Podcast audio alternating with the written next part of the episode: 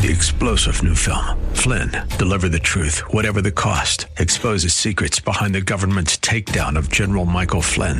Flynn knew what the intel world had been up to. He ordered the first audit of the use of contractors. This set off alarm bells. He told the truth. He was the most dangerous person for Donald Trump to hire. They had to get rid of Flynn. Flynn, deliver the truth, whatever the cost. Available now. Watch it today. Go to salemnow.com. Salemnow.com. And welcome to Milberger's Gardening, South Texas on 9:30 a.m. The Answer. Everybody hearing everybody? This is a recorded show. We're broadcasting on Easter Sunday. The nursery is closed today, uh, but uh, we want to wish you and your family a very happy uh, Easter. And uh, just sit back and enjoy the show. We've got lots of great information. We're going to talk a little bit about onions, and uh, oh, then do we have to? it's Easter onions. The Easter onions. you know the time where you go out and you you decorate the onions and uh, and throw them around the. Uh, Count, count your leaves and get ready for a big onion. yeah, exactly. All right, so don't call the number 308 Well, 8867. for a while we were talking about six to eight leaves. Now we're talking about 18 leaves. 13. 13? Unlucky 13 leaves? 13 leaves is lucky, huh? Yeah. That's that's very interesting. So, all right. Well, we don't have to talk about onions. We can talk about whatever. It's uh, springtime in San Antonio. We're recording this early. On Tuesday, we're getting some rain. Got a lot of rain for a while. I don't know how much we got. Half inch in my place. Oh, is that right? yeah, it was uh, hard, but it was short. The we had some this afternoon, too. yeah. Well, that's just a, that's just a half yeah. inch. Oh, And on uh, the, this particular day that we're recording this show. my saw's rain barrel is all full. There you Yeah, go. What are you using it for? Um, just Wash your hair or what? Yes, exactly. That's why I, that's so luxurious. Can't you tell?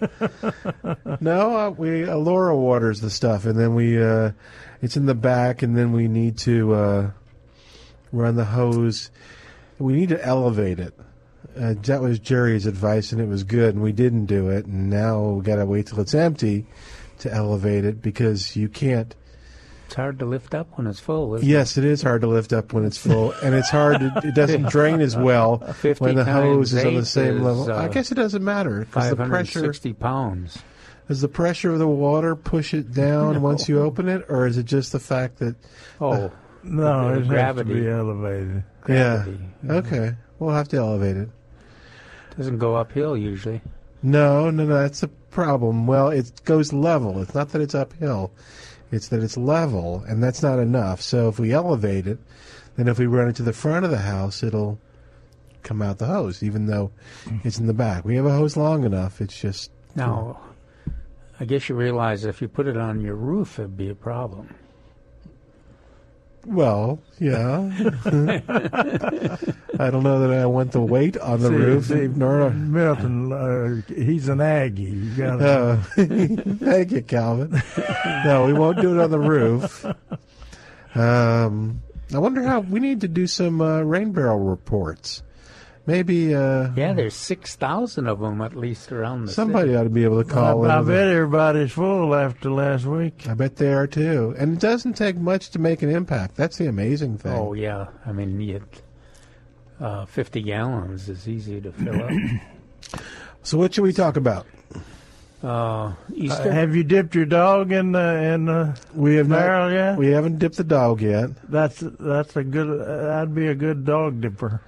Wow, that's tough, though. That's it's a tough. long Yeah, it's- call. we need a we need a bigger bin. Just so you could get her, get him out again. yeah, he- Remember, I said never have a dog any larger than you can get in a can, garbage can. Happy Easter, Jared. yeah.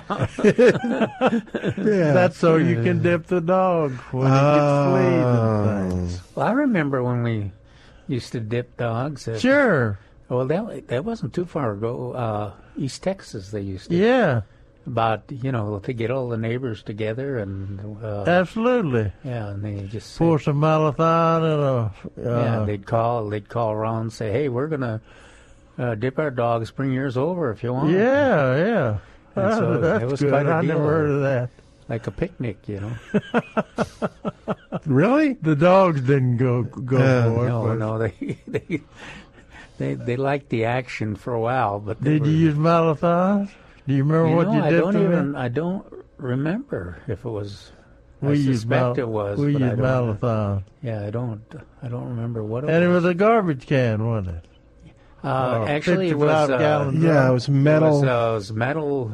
Uh, 55. troughs. That's what I've seen. Oh, yeah, oh, trough. Yeah, a little. They were more shallow and they were, had a little more space. yeah. You, some you of these put, dogs are big, man. Oh yeah.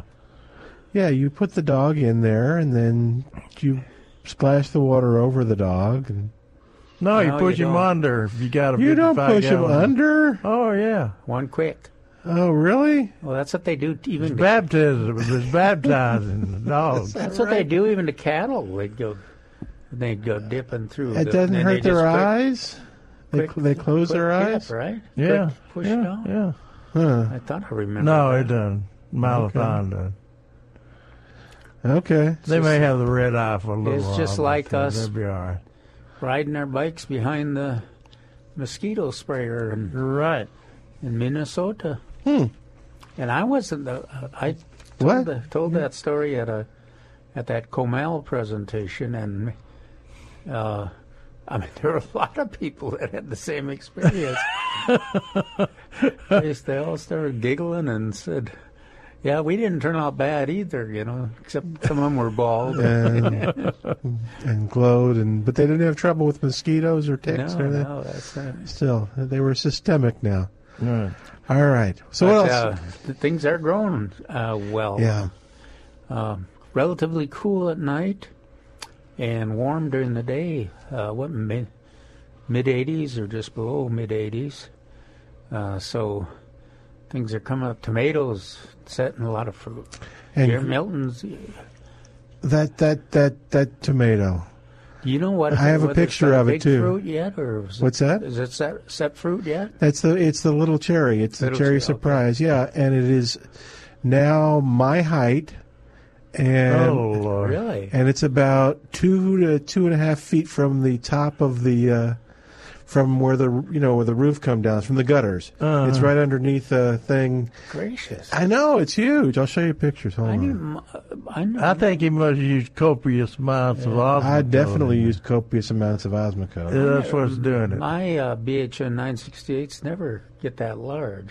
Really? Yeah. I know that's what it is. Yeah, yeah, that's what it is. But uh, is it setting fruit all up and down the plant? Mm-hmm. Okay, so Gosh, it's you gotta See, I'll. I'll pass it around. And this little container frightens me. see that's it's what not we a big enough that's we container. tell, we tell people. Gosh, you- yeah, it's when in a you- little. Looks like a little flower pot, Milton. No, it's bigger than that, but it's not much. It's too small. The in the in the in the old days The we wind used, to blow that right over. in the old days we used to say that uh, that uh, you you don't fertilize the tomatoes until after they start setting fruit. That's true. Yeah, that was. Remember we remember used to that. write that. but uh, I believe with these new hybrids, uh, determine the types of hybrids and You know, we were they set fruit. we were really, um, pour the fertilizer to them. we were really careful about that with peaches too. Right, right. I mean, we had these two windows, and you, in the fall, if you didn't get 18 inches of growth, well, generally you fertilize in the fall anyway, but if you didn't get 18 inches of growth during the year, for sure you did it. And then if you didn't get the 18 inches, you'd fertilized again in the spring early, but before the fruit. Uh, now I'm wondering if, you know, as I see how citrus Mm-hmm. reacts, and I'm wondering if uh, really makes that much big uh, Um, difference. I bet it doesn't. yeah. Hey, good news though on the peach front. My uh, all my peaches are finally showing some Leaf, leaves. and uh, the June gold has got some blooms on it now. Oh, does it really? Yeah, it's a little late. But sparse, right? sparse, yeah. And the tips of the branches are, get, are getting some uh, leaves on the June gold, Rio Grande, and um, TexStar. Yeah, but they always, what he's talking about is that those peach trees. If your peach tree unleafed out like it should, uh, it didn't it didn't get enough chill chill requirement. I, I was when, last week we were talking to somebody and they said everybody said, "Well, you know, it froze all my stuff. We, surely we got enough chill."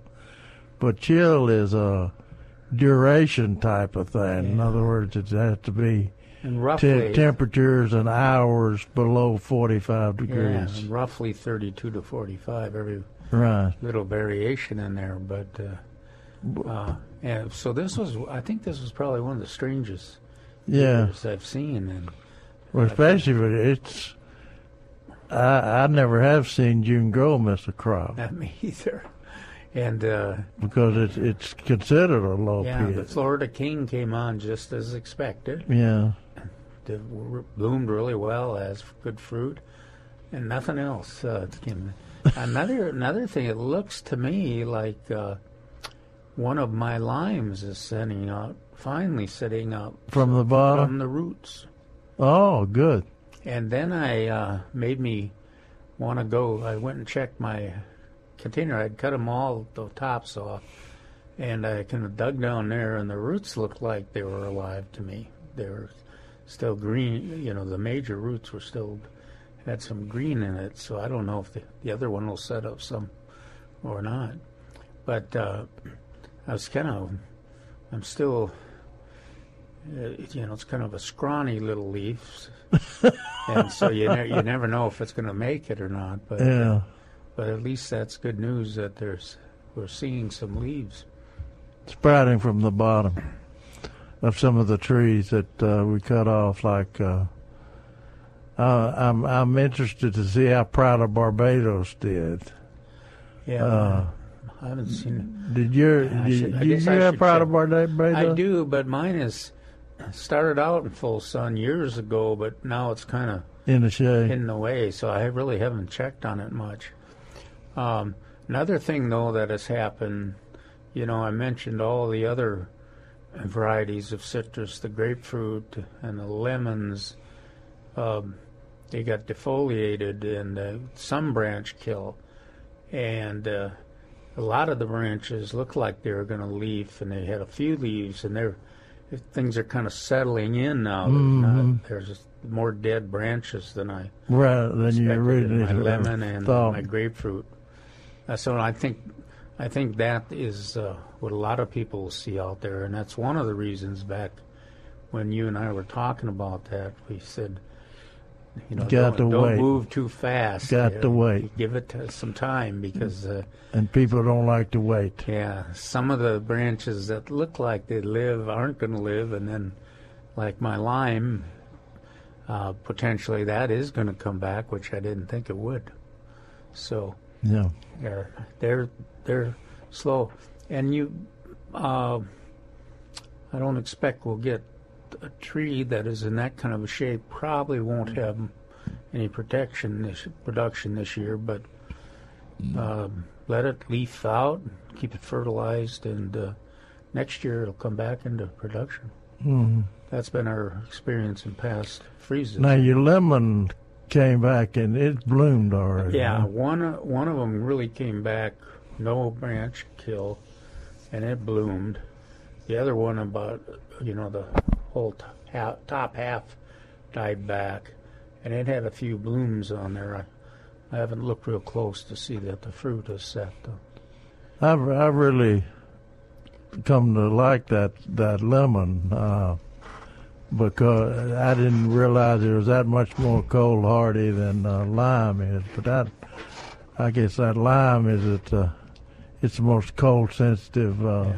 plant that we have. Well, this was an, really interesting in terms of that uh, determination. Of course, there's a lot of variation in local uh, environments, but uh, to see the, you know, just like here, we were talking about Arctic frost and, Yeah, and the others that you, you know you could kind of see the dividing line, and uh, the things that got defoliated without leaf, without branch kill, and then those that got some branch kill yeah.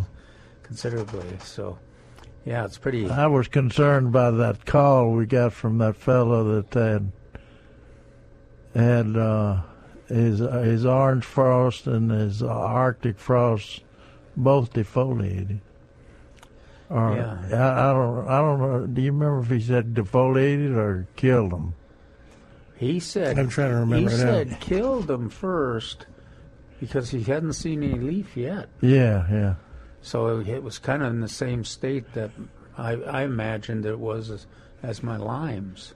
Yeah. If you're not seeing any kind of uh, growth yet, but uh, yeah, my Arctic frost and uh, what's the other one? Orange frost um, showed some some stem uh, damage, uh, but mostly it was just defoliation. Yeah, yeah. But anyway, that's uh it was a crazy winter. When Yeah. we had that extremely hard, hard freeze. And is spring normally this wet? I mean, it's been raining almost with last weekend, and now a Tuesday. Of, Well, I think I think this is more of a normal.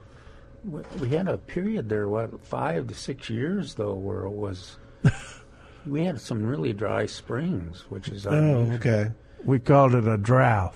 yeah. Oh, I remember that. It's scary. It's scary when you go into the April and the aquifer doesn't have any water in it. You know, it's or it's down there in the in the lower. What's it at now? I think I saw that it was. It's above. Still above. above six eight, Yeah. 680. Yeah. Just barely, but Well, barely. Yeah. well, but we're getting into the next couple of months. We generally get some pretty good rain. Oh, and when do they do the corn thing? The what thing? Do they still do that? Is that still an issue of July fourth. the irrigation and the? Less of an issue. Oh, okay. Well, it's because they're growing. Uh, they're growing other things, and then there's a lot of folks are. Well, maybe they're not double cropping anymore because of the corn prices and isn't as high as it used to be. Yeah. They, they just grow one crop of corn. A lot, a lot of, a lot of growers just grow one crop of corn, but because of the wet, wet weather that we've had for the last couple of uh, years, they've made astronomical corn yields. Yields. Hmm. And of course, what does that mean, Calvin? When you have a lot, lot of yield, a heavy yield of a, of a product, It means the price goes. the price is down. hey, you're not gonna win on this. So the thing. more success you have, the yeah, Well, that's a little bit like uh, a a water purveyor promoting water conservation. You know, they their success is their revenue success is determined by the water they sell, and then they're trying to talk people into using less, Less water. and they do it successfully.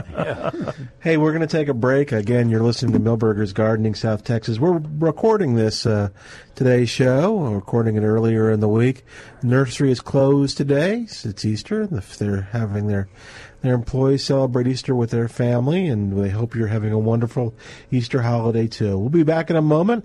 Milton Glick, along with Dr. Calvin Finch and Dr. Jerry Parsons, and this is Milberger's Gardening, South Texas, on 9:30 a.m. The Answer. 9:30 a.m. The answer. Hey, it's Milton Glick from Milberger's Landscape Nursery at 1604 and Bulverde Road. First off, before I do anything else on behalf of the nursery, I want to wish you and your family a wonderful Easter holiday. Milberger's will be closed on Easter so that their employees can celebrate with their families on Easter. So, Easter Sunday, don't come to Milberger's, but when you come to Milberger's any other day, that's right, you're going to find some sales this week, like one of my favorites. August Beauty gardenias are on sale. They're beautiful compact shrubs with fragrant white flowers. They're hardy and they're on sale for just $14.88 in the three gallon container. Everybody likes Boston fern hanging baskets and this is the 10 inch hanging basket is on sale for just $12.88. This week you'll find tropical hibiscus on sale. That's right, just $16.88 in the 3 gallon container. It's probably time to fertilize your lawn. And you'll find Milberger's Premium Lawn and Garden Fertilizer on sale, the 40 pound bag, just $19.88. You'll find these and more at Milberger's Landscape Nursery, 1604 on Bulverde Road. Every Sunday at 4 p.m., you'll learn how to stay cool in the summer, warm in the winter, and save a furnace full of money when you hear the expert advice on the John Wayne AC Radio Show. Join host Glenn Slade this Sunday at 4 on 9:30 a.m. The Answer. And now a word from Bob Jenkins of Bob Jenkins Pest and Lawn Services. Hi, I'm Bob Jenkins of Bob Jenkins Pest Pest and Lawn Services. And we at Bob Jenkins say safety is our first concern. As stewards of the environment, we believe in protecting the ecosystem by defending and protecting your home from pests and keeping your lawn healthy and weed free. Wait a minute. I'm Bob Jenkins of Bob Jenkins Pest and Lawn Services, and we take pride in our customer service and have for over 30 years. It's no wonder we at Bob Jenkins have won the Super Service Award 10 years in a row. I'm sorry, but I'm Bob Jenkins of Bob Jenkins Pest and Lawn Services. When you call me, Bob Jenkins, we'll find and fix the problem you're having. If it's rodents, insects, stinging bugs, or if you need help killing weeds and bringing your lawn back to life, Bob Jenkins is the answer. Call Bob Jenkins Pest and Lawn Services today and ask about their 20% off special on lawn fertilization and weed control and $20 off a lawn aeration. 210-979-PEST. JenkinsPest.com. I'm Bob Jenkins, and we are making San Antonio's lawns green again, and I approve of this message. My entire career revolves around the intersection of the words time and money. Hi, Robin Hoppus at Big State Financial here to show you how to get more of both. You can add 20% day one to your retirement income value that's guaranteed against market losses. Think about it. A guaranteed 20% boost to your retirement income value could help you retire on your terms. Call me right now, 210-373-6000 and find out more. Time is money. Don't wait. This 20% bonus can change at any time. Call me now for your free retirement readiness review at 210-373-6000. Call and learn if you qualify for that 20% bonus. Time and money. An hour of your time could be worth a 20% boost to your retirement income. Day one. Big State Financial 210-373-6000 or visit us at bigstatefinancial.com. And welcome back to Milberger's Gardening, South Texas on 9:30 a.m. The Answer, Milton Glick along with Dr. Jerry Parsons and Dr. Calvin Finch, our Easter show, where we're recording this today. So uh, we've got a bunch of different topics to talk about, and uh, just sit back, relax, and enjoy your Easter with us. The nursery is closed today, so don't come out. But um, yep, You know, Friday was Good Friday, yes, it was. and uh, back back in Tennessee, uh, in East Texas, uh, the old timers used to always plant on Good Friday. Oh, That was uh, plant their whole gardens and everything else on Good Friday. That Well, you were talking about that last week too, and the thing Yeah. that was interesting about that was it's not a set date. If it was a set date, know. all the other planting dates that you bring up are kind of set, like Valentine's Day, or you prune on Columbus Day, or something like Yeah. that. But this one is a moving target. It's uh, I guess I guess it has something to do with uh, the resurrection and and uh, wow, that fly, it's religious. Yeah, it's religious. Oh my goodness. Okay. uh, uh, the the uh, the signs the signs are right, I guess.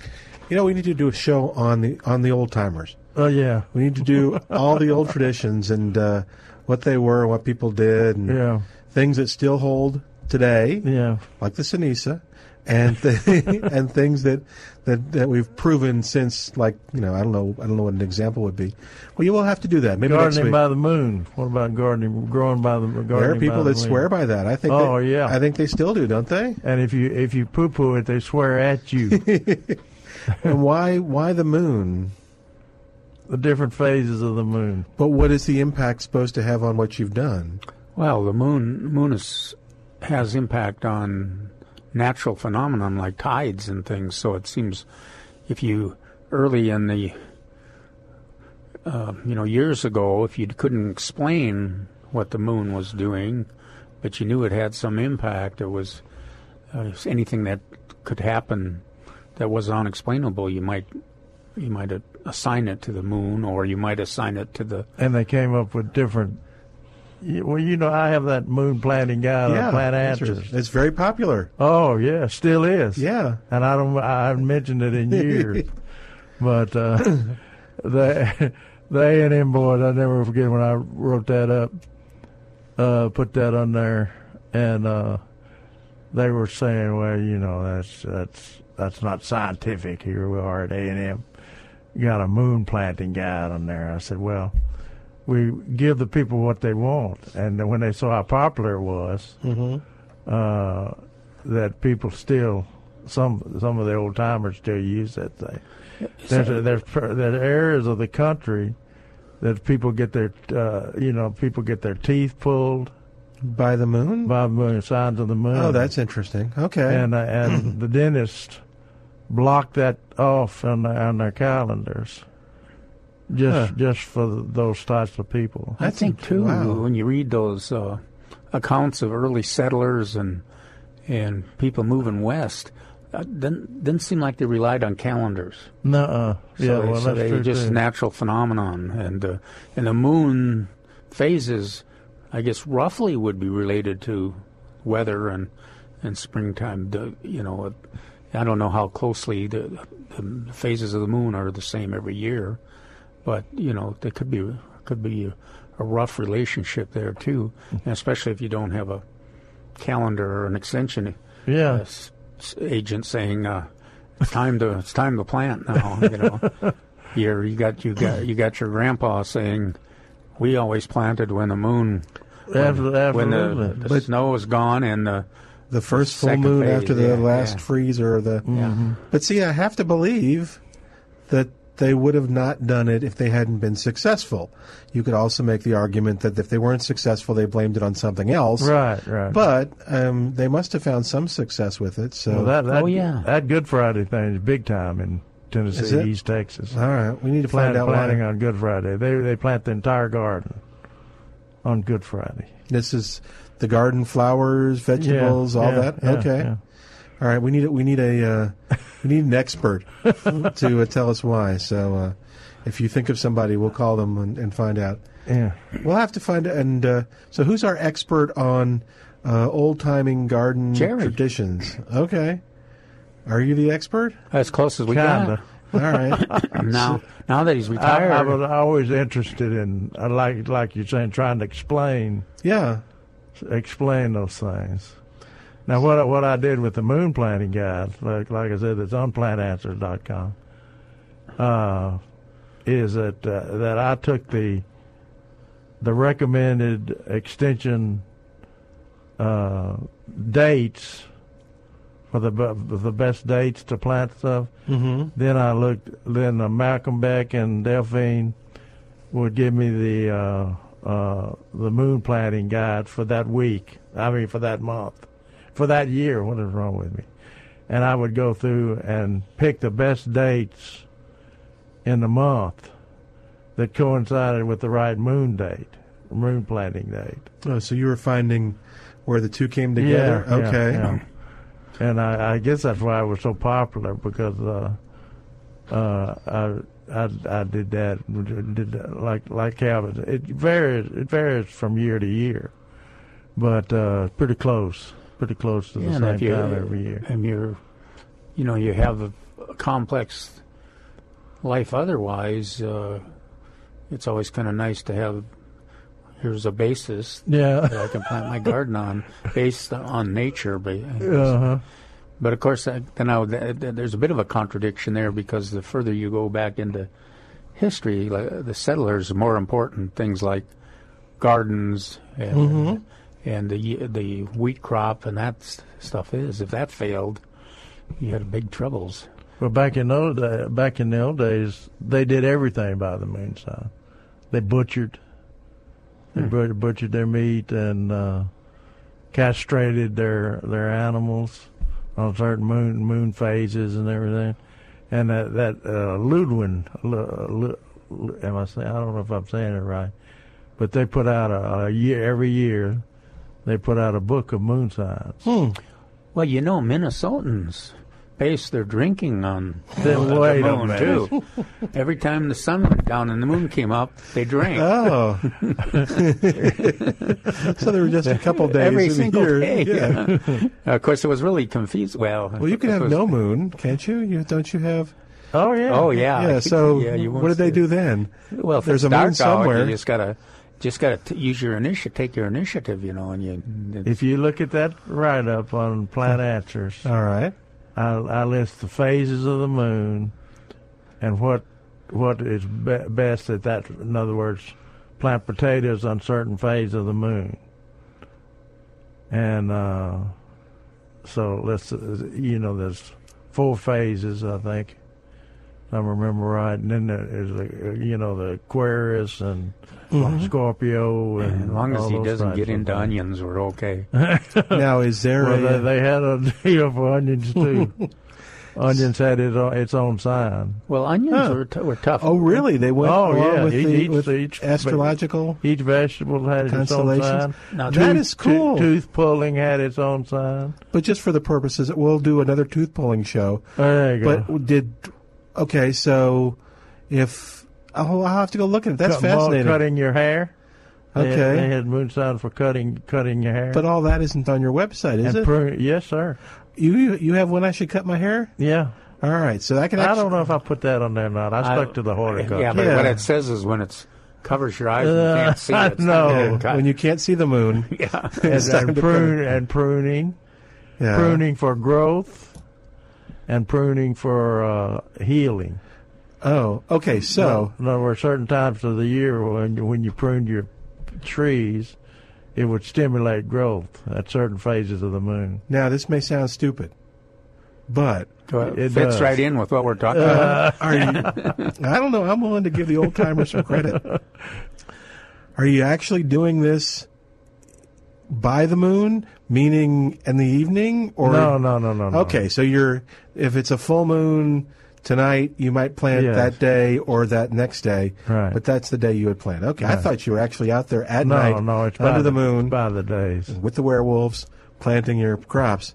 Um, I'll, I'll have to print that out and show you that show you that deal. So we could we could do could you do a scientific experiment? Like could Drip Steve plant half his tomatoes when he wants to, or when we might recommend, and half based on a I moon think they've done that about 400,000 uh, times. what, what happens? well, Look at any that's one of those things where they said it's all anecdotal. Oh, If you if you talk to you know a lot of uh, old timer gardeners, they Yeah. just say that it just works perfect for me, Uh-huh. or usually works for me. So I just And keep and they mainly say, "My grandpa believed in it. My pet, Yeah. did, Yeah, my and he- deceased Yeah, grandfather." he taught me how to garden. Believed that. I love Uh-huh. it. I Are loved you- him, and yeah, exactly. And then they say, "Are you saying he was an idiot or what?" no, you know. No, uh, If what if his grandfather turned out to be a very successful gardener? he was. All right, and if he did this. Don't you follow success? Isn't that what they teach you? Yeah. You follow the practices that successful people people follow. The reason you can't prove it is Yeah. because you say, "Well, I'll I'll plant in the moon, the moon sign, uh, the right moon sign for tomatoes." I say, Mm-hmm. and then I plant some that's not on the moon sign, right moon sign, and see which one yields the best using the same variety and things like that. Well, the problem is that that, that may maybe have a t- uh, uh, week week or ten days difference in in planting time. So the planting times are not the same because the moon sign is not the same. So a lot can happen in a week. Yeah. You know, you you you can have rain one week and no rain the next week. You can have all sorts of things that can, it turn, turn hotter. yeah, especially if you're later in that weather transition zone. Yeah, right, right. Yeah, ten days earlier could mean the plants sit and stare at you, Uh, Where, or you just hit the staring perfect. plant. You hit the perfect. Welcome home.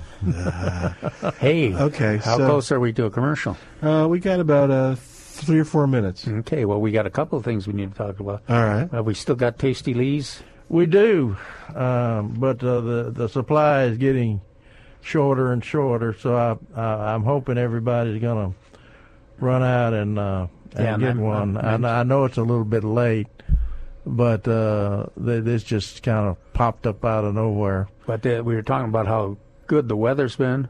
Mm-hmm. Those Tasti-Lees, I swear, are, you know, they're relatively small when I put them in, but they're really Oh, they're taking on. that. Yeah, they're in they're in good shape. Well, they're well fertilized and they're, they've started to grow really Good. well too. So I think we'll get a look. We'll get a chance to taste them. anyway. Compare them to uh, 1823. Yeah, 1823 and uh, Celebrity and Yeah. and see which ones you like best.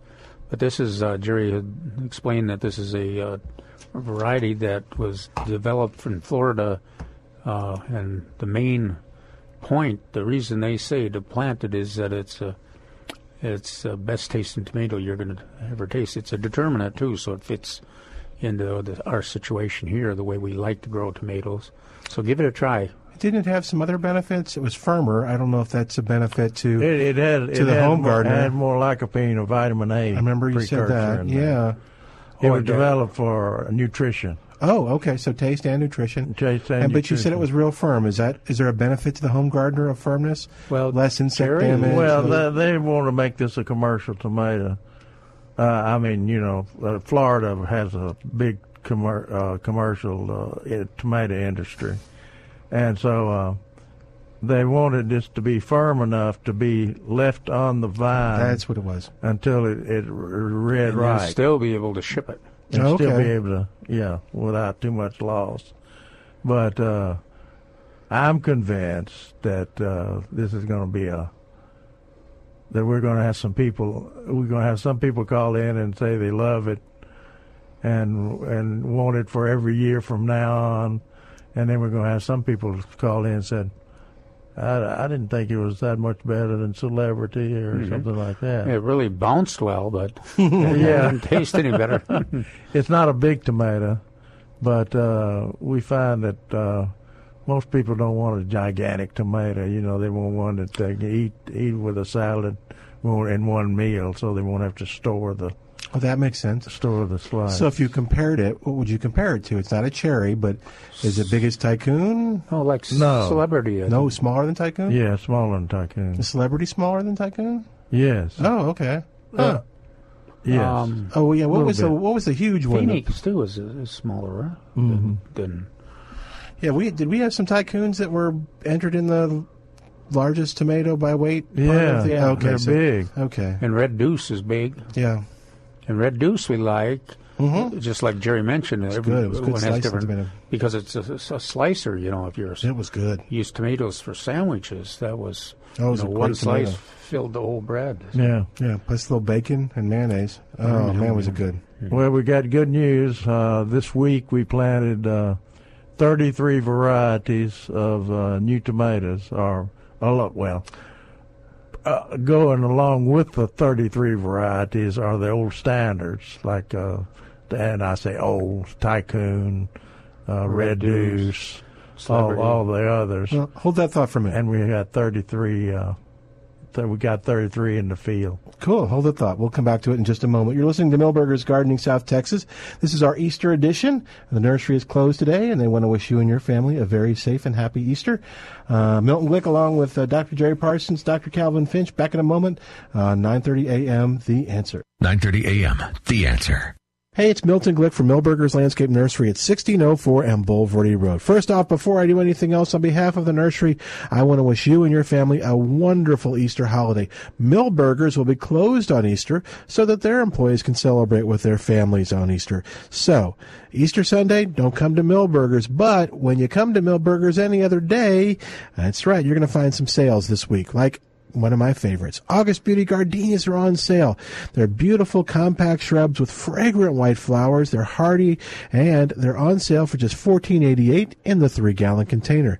Everybody likes Boston Fern hanging baskets and this is the 10 inch hanging basket is on sale for just $12.88. This week you'll find tropical hibiscus on sale. That's right, just $16.88 in the three gallon container. It's probably time to fertilize your lawn and you'll find Milberger's premium lawn and garden fertilizer on sale. The 40 pound bag, just $19.88.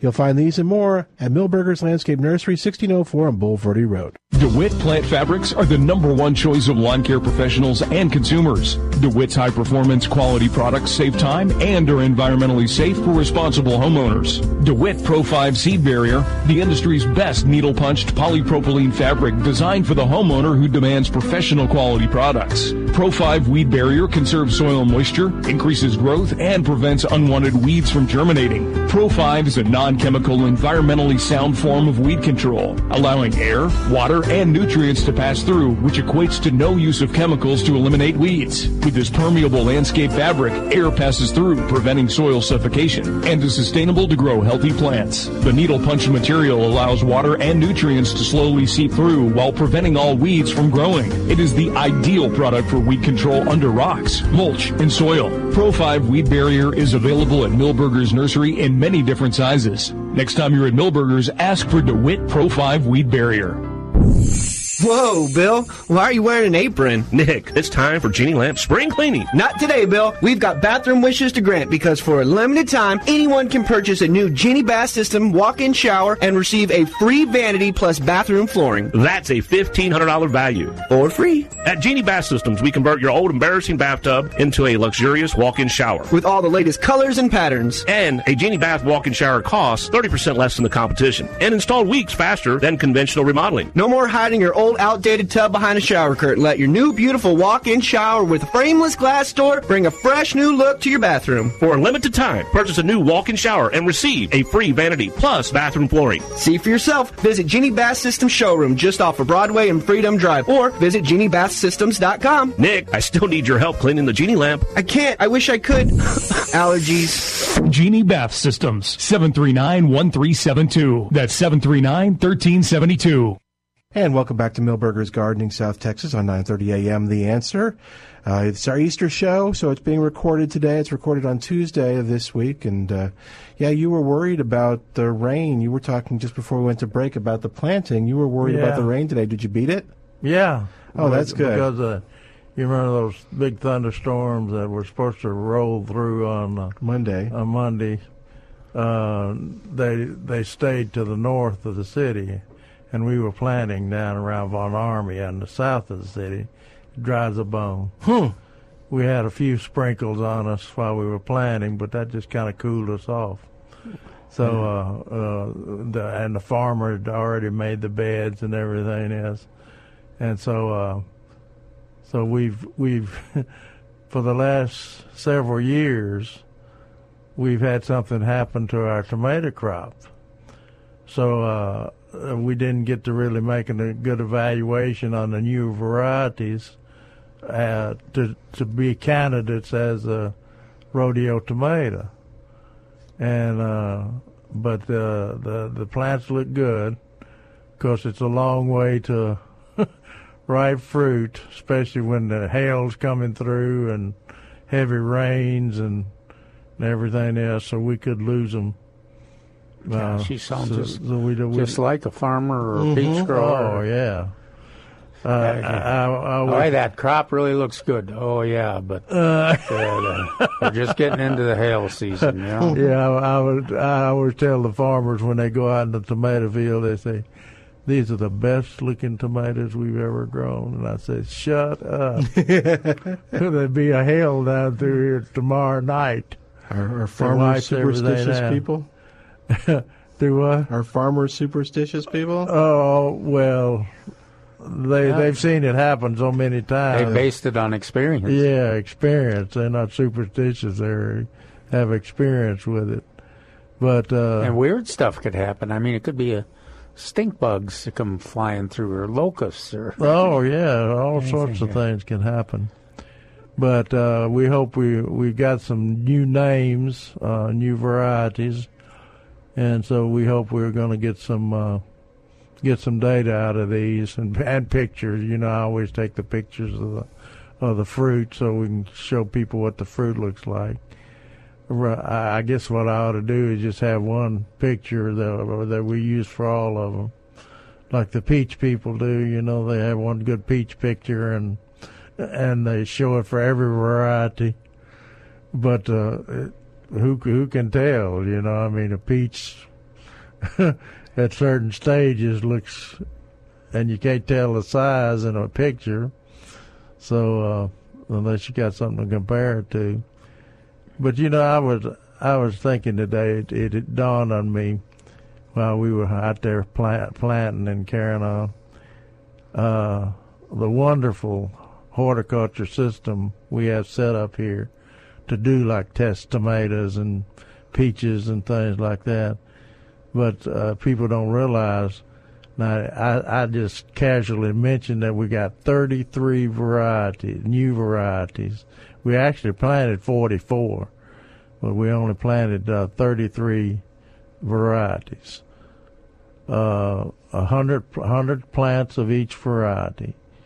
Now, to get those 33 varieties, uh, we have to have a grower that's willing to, t- to first of all collect the seed, order the seed, and we we we get some seed in in from our uh, seed companies too. But then somebody has to go in there and uh, sow the seed of 33 or 44 varieties. Sow the seed, wait till it germinate, and then hand pluck those the seedlings out and put them in peat pots. That's where we grow them in, or some container, and then grow a, a larger transplant uh, that we can plant in the field. Then we have to go out and uh, keep them separate, and and they also have the the grower also has to keep them labeled, because if you don't have the name on them and it turns out to be good, you you've wasted your time. Well, we just were reminded by uh, we've got good gardeners that call us every day, and we ask them, well, what varieties did they? Yeah. I'm not.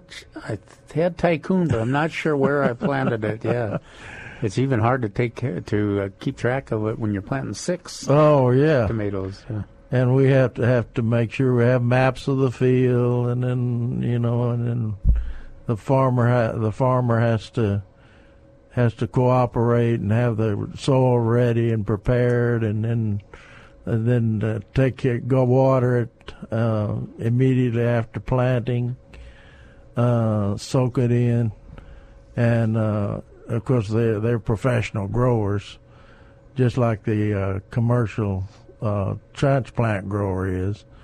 So it, you know, we do this every year and have for 30, 40 years, and and we uh, sometimes don't think of uh, the logistics of you know how how special this system is here around San Antonio that we can can put these these types of plantings in place, and uh, we complain about we've lost three or four years in a row, but going back uh, forty years, uh, three or four in a row is many- not not bad. How many of those years were the volunteers important part of that effort? They Not all of them. no, uh, I'd say half half that at least uh, at least. Well, when did the Master Gardeners were the first. 1989 first- 1989 They were the first December. volunteers to help. So that's not say 1990 through what is it? tw- 17. That's 27 years. Yeah, before we used farm labor. Oh, yeah, that's right. I remember one time when we went out there with our volunteers, and there was farm labor. Yeah, yeah. And it was kind of a tense little situation there. Well, when you're planting a hundred plants of thirty varieties, that's three thousand plants out there. we love you all, volunteers and, and paid labor. Yeah, Just help us. That's good. Hey, you know something else we can uh, we need to talk about. We need uh, we got a report from uh, the gardening volunteers of South Texas on their tour. Oh, I yeah, saw that. Yeah, Yeah. Yeah, and uh, I think they had a pretty good trip sounds, of it. uh, sounds like they did. It sounds like it was pretty complex. I know that. I mean, I mean, you you Yeah, I went through the process to, to to try to see, and you you know you know it was not easy to get the. Uh, a lot of those were uh, gated communities, and you had to get the go to the right gate. Mm-hmm. Yeah, there's more than one gate to get through and that and that's what uh, that was one of the complications they reported too that that that some people got lost and got to the wrong gate. Oh, and they used the um, GPS and Google Maps and things like that, which which of course were not in tune with the with the tour. So so some people didn't. So they're they're going to work on that.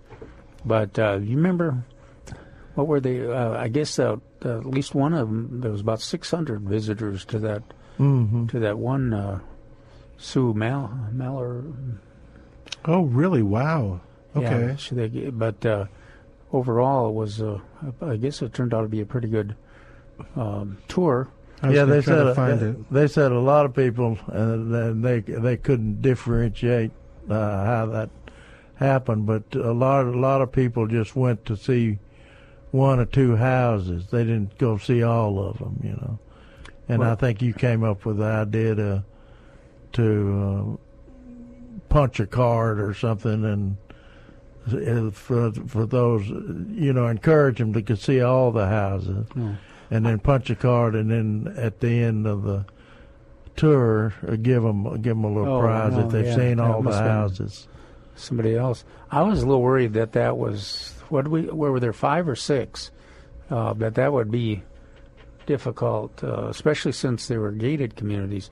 They came up with um, uh, Nancy and uh, uh, Karen, the, the Mhm. coordinators, came up with this idea too that next year they might look at uh, having uh, vans Mhm. For some that. for for folks that want to. That would be a lot easier way to participate. I think I think that's Yeah. that's what blew my mind was them going to the internet and Yeah, some people will just want to do one or two, and they'll kind of kind of pick, and they may, depending on what they're do, doing the rest of the day, they may get to it or not. But others that want to see Like a everything, social event. yeah, see them all, then uh, yeah, that would be the best best route to go.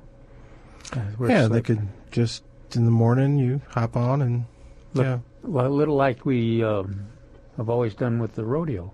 Right. Oh, that was, that's for true. The, the Master Gardener volunteers. yeah. Ooh, that's actually a really good idea. Yeah, you where they- just keep going, and if you if you got done, you just stay on it until it goes back to your uh, to the beginning. Very good. Hmm. But anyway, it was good, and we've got some good shows out what good landscape uh, architects that we have that uh, around town, and And- a- individual individuals do their own Yeah. landscape architect. Yeah, so it was uh, an interesting tour for sure. We'll probably have we'll talk more about it. Maybe we can get uh, some of the uh, docents, Milton, that were at the sites, or or some of the people that took the tour. Maybe they'll they'll call in and give us reports, and uh, uh, we can collect some advice too for the gardening volunteers. Yeah, that'd be great. I wonder if we can visit. If any of the homeowners listen to our show, and maybe they would call in and talk a little bit about it. Oh, even though they may. It's too late to see it. Yeah. we should have done it ahead of time, but um, yeah, we can still do it, and we can do that as a way to publicize it next time. Is just try to reach out to some of the homeowners ahead of time. Like you, you had that one thing with that Yeah. one woman that made it interesting. All right, uh, what else is going on? People are planting a lot of sod. In fact, I think Milberger's sold out of sod last weekend because they restocked this last week. I guess they did, unless, unless it. I don't know if it rained over there at uh, Bay Oh, City don't know, yeah. You know they can't cut sod, but the sod's pretty at this time of the year. Uh, but uh, they they're selling a lot of sod, and uh, people are buying a lot and patching in their their lawns. where I've seen neighbors doing that. Yeah, patching deals. Uh, and I thought we'd mention uh, if I, I came across this thing. It, it's in the, our gardening newsletter. Where do you get that? I don't know. I just found it in my papers. Did you? Oh my goodness! you can get it at milbergernursery.com. Milbergernursery.com. Oh, this is this is. Uh, no, no, no, yeah, I'm getting ready to ask something. Uh, this this is a May 16 edition. So I'm getting ready. Oh, May 2016. Yeah. Oh, okay. I'm getting ready to ask. Does does are those things uh, archived in there? I believe so. Yeah. Uh, we've we've talked about this before. I believe they think, are. I think they are too. Milbergernursery.com.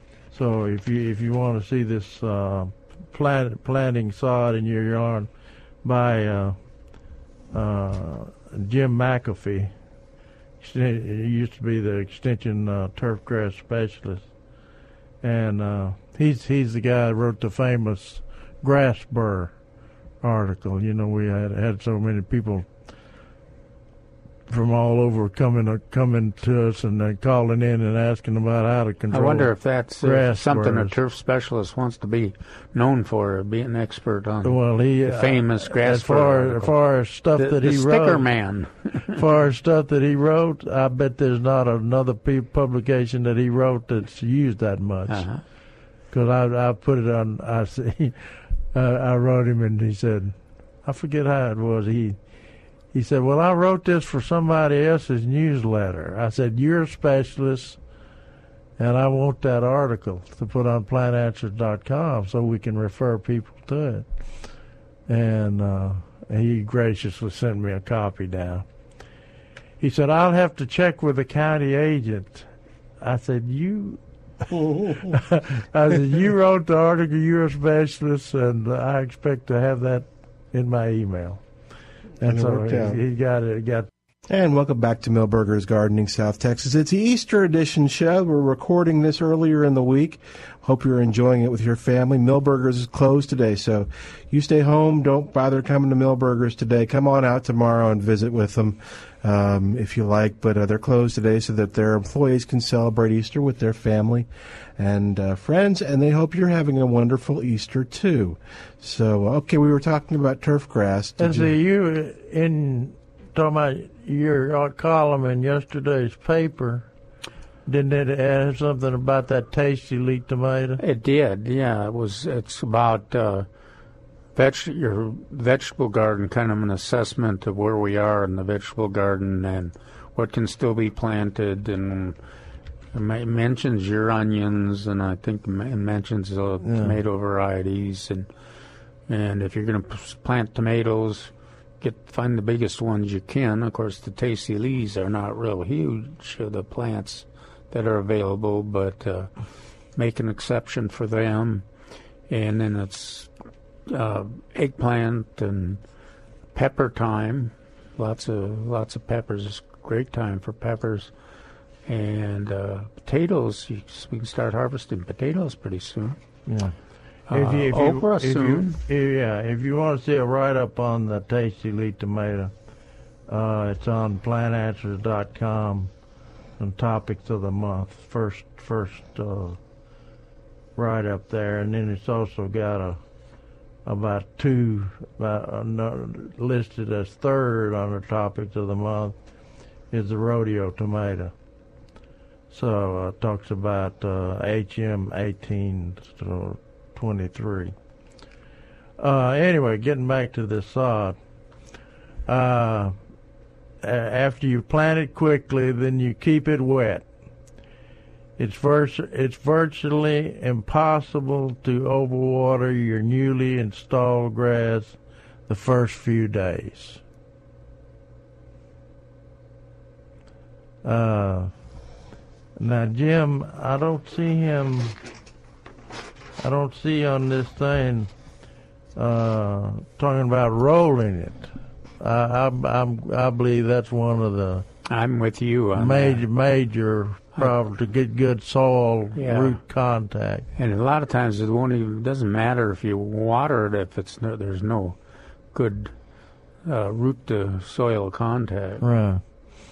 And Jim also says uh, says uh, uh, as far as ground preparation, uh, it says in general save your energy for watering, tilling, adding topsoil, pre-watering, or chemical additions are unnecessary in most cases and can be harmful in others. Hmm. So uh, you know we we we're all every we're into the compost era, and I, I know we there for a year or so, a couple of years back, we they got into this habit of adding compost and then putting the sod on top of the compost. It's just like a layer. Yeah, like a layer. and that that that uh, messed up a lot of a lot of turf grass plantings. Yeah. Now I, I can't I can't help but believe that it really contributes if you put like two inches of compost and till it in and rake it well. yeah, till it in. Yeah. Now it can it does make the job much harder because you do have to get the get the ground relatively level and you don't want air pockets and everything. Um, but that makes it a lot easier too for the if you roll it Mm. uh, for, for that uh, contact the roots to the soil. Yeah. because the is loose. Yeah, Jim says you don't have to spoon feed it by tilling or adding different types of topsoil. On the contrary, our native soil benefits the grass in that it keeps water near the root system instead of quickly soaking away into the ground. I don't. What, what's what's he saying there? Interpret that for me. He he's he's just saying that uh, That if you that if our you put if you soil put a doesn't let the loose- water soak. Yeah, if you put a loose substrate on there, like compost or or whatever, or or till it up to where it's loose.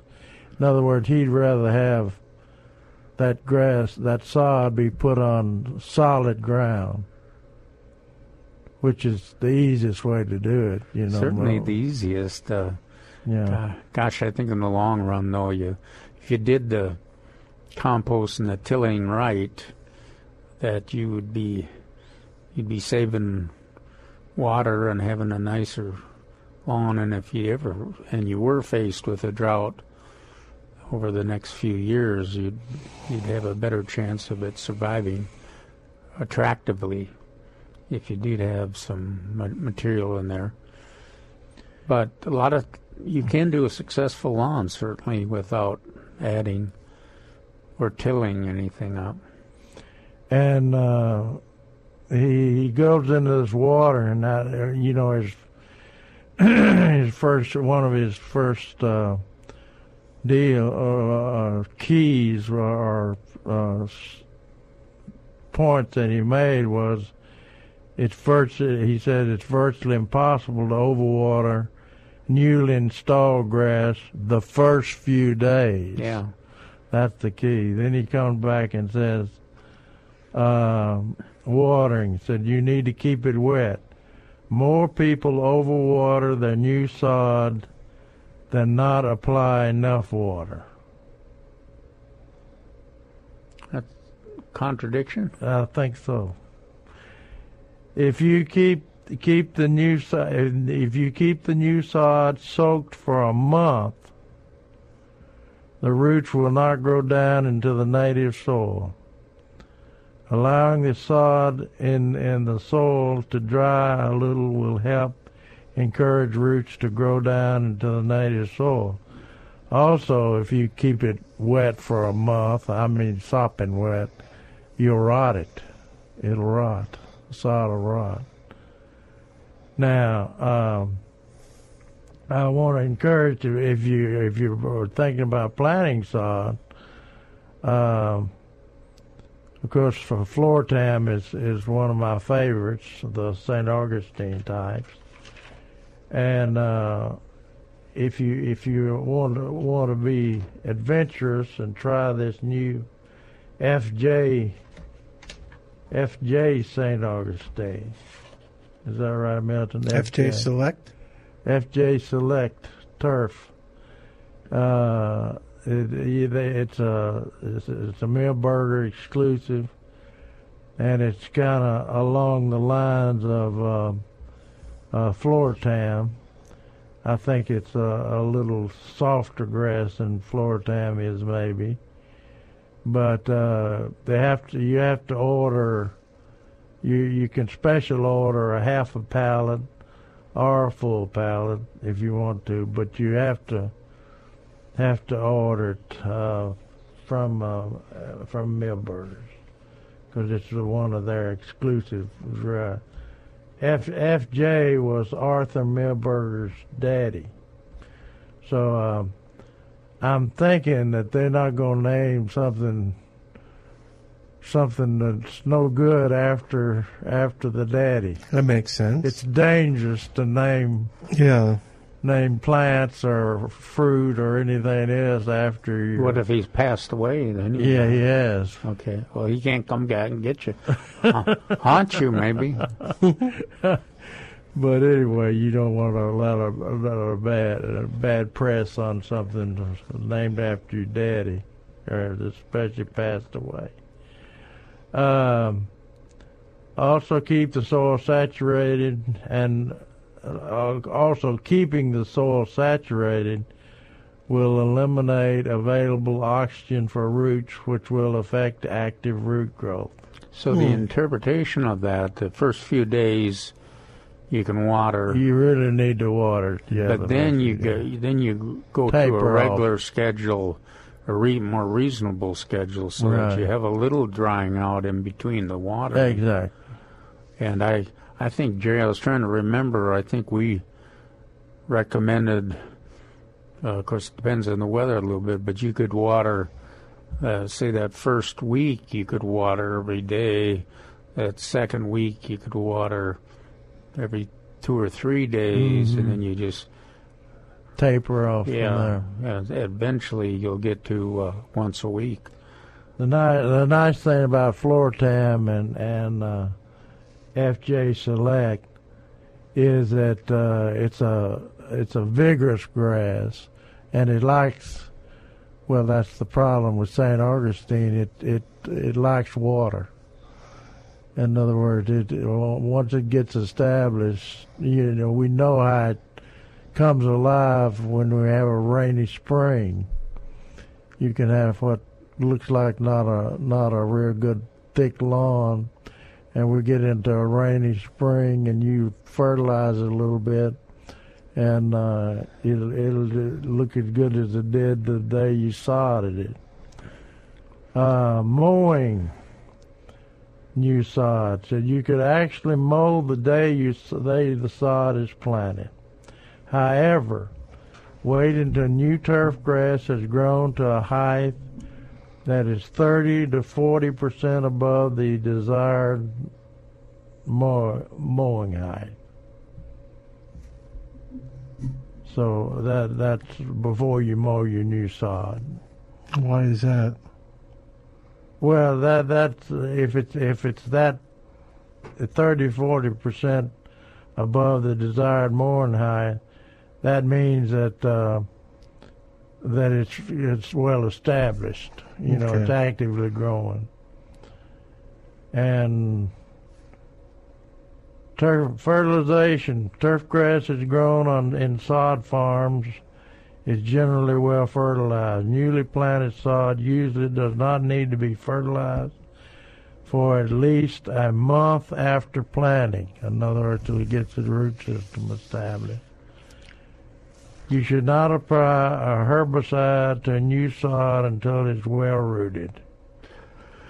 He mentioned that he didn't recommend the uh, pre-application. I always thought of that as kind of a desirable. If you got it in there a couple weeks ahead of the lawn, you know, it's like a, a winterizer or a uh, fertilization that uh, so you'd have some nitrogen uh, there because uh, that turf grass, just like is mentioned in that article, it grows fast and can utilize.